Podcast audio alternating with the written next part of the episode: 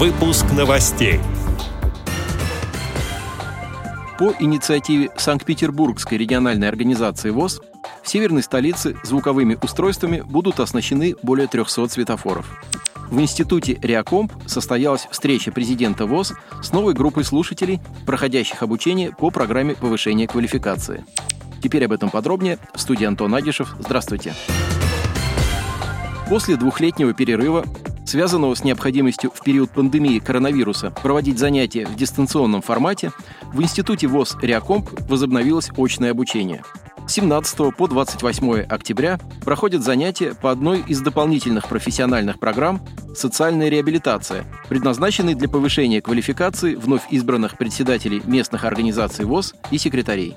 В группе по этой программе пройдут обучение 14 инвалидов по зрению из 11 региональных организаций ВОЗ.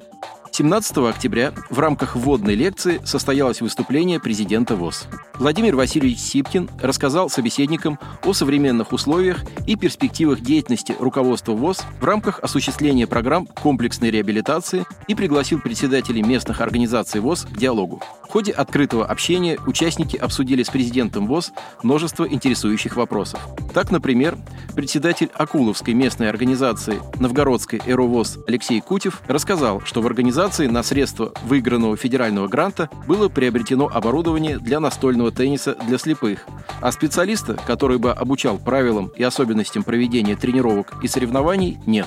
Владимир Сипкин порекомендовал обратиться к полномочному представителю президента ВОЗ по Северо-Западному федеральному округу Алексею Колосову, который имеет большой опыт в проведении подобных спортивных мероприятий.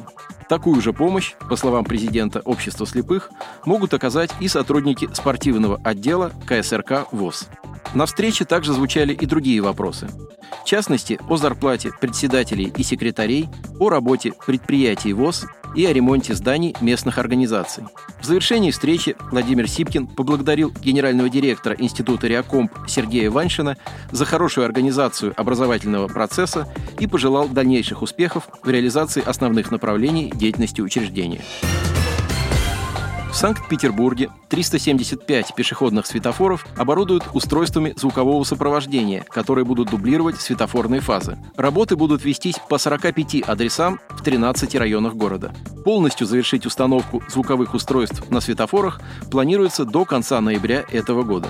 Адресный перечень их установки был сформирован совместно с Санкт-Петербургской региональной организацией Всероссийского общества слепых. Звуковые устройства установят на действующих объектах, расположенных по наиболее популярным маршрутам следования слабовидящих граждан. Отметим, что сейчас в Петербурге устройствами звукового голосового сопровождения уже оборудованы более тысячи светофорных объектов. Отдел новостей «Радиовоз» приглашает к сотрудничеству региональной организации – Наш адрес – новости собака ру.